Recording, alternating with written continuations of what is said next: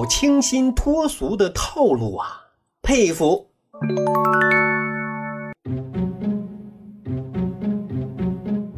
清朝啊，想给京官行贿，脑洞也挺大，是时候表演真正的技术了。比如呢，得先去琉璃厂的古董店，告诉老板您看中了哪位京官收藏的什么古董字画，然后给足银两，老板啊就会去这位京官的家里替你买下，然后再交到你的手里。接着呢，您就可以拿着您买的古董上门拜访，完璧归赵，形成闭环。哇，真是高手！哇，真是高手，真是高手！哎呀，多雅致，多有文化！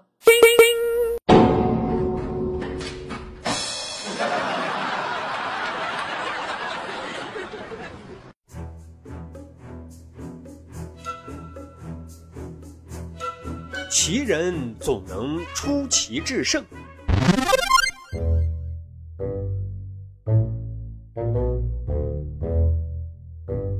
李英呢是东汉一个奇人，生性高傲，结交不广，但确实厉害。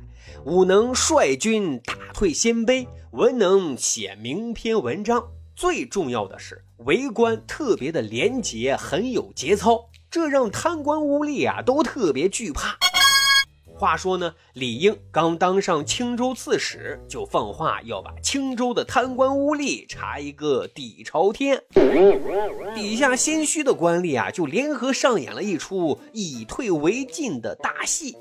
70余县的县官集体生病啊，都请求辞职回家养病，要撂挑子不干。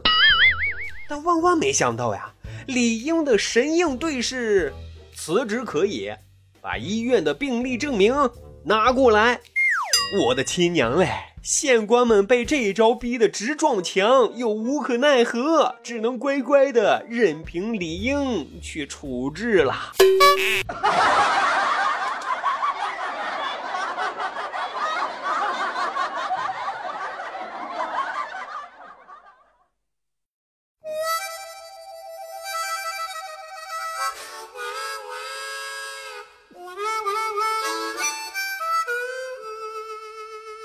求点赞的皇帝菩萨。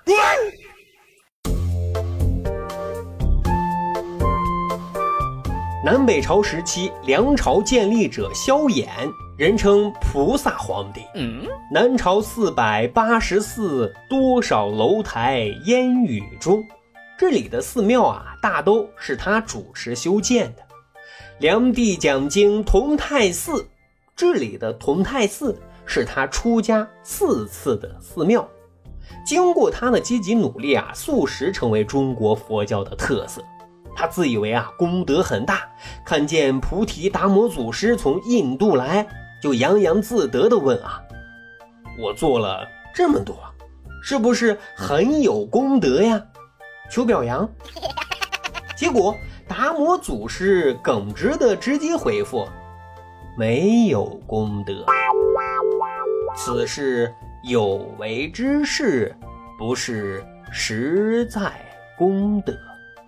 菩萨皇帝一听，脸一沉，龙颜不悦，让你点个赞咋这么难，真是话不投机半句多，拉黑，直接不理人家了。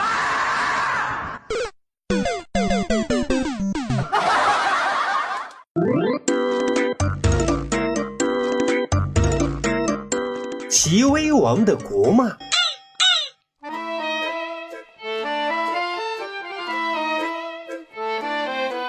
作为名义上的天下共主，周烈王驾崩了，诸侯按礼节都前往吊唁，但是祭奠仪式都结束了，齐国才姗姗来迟。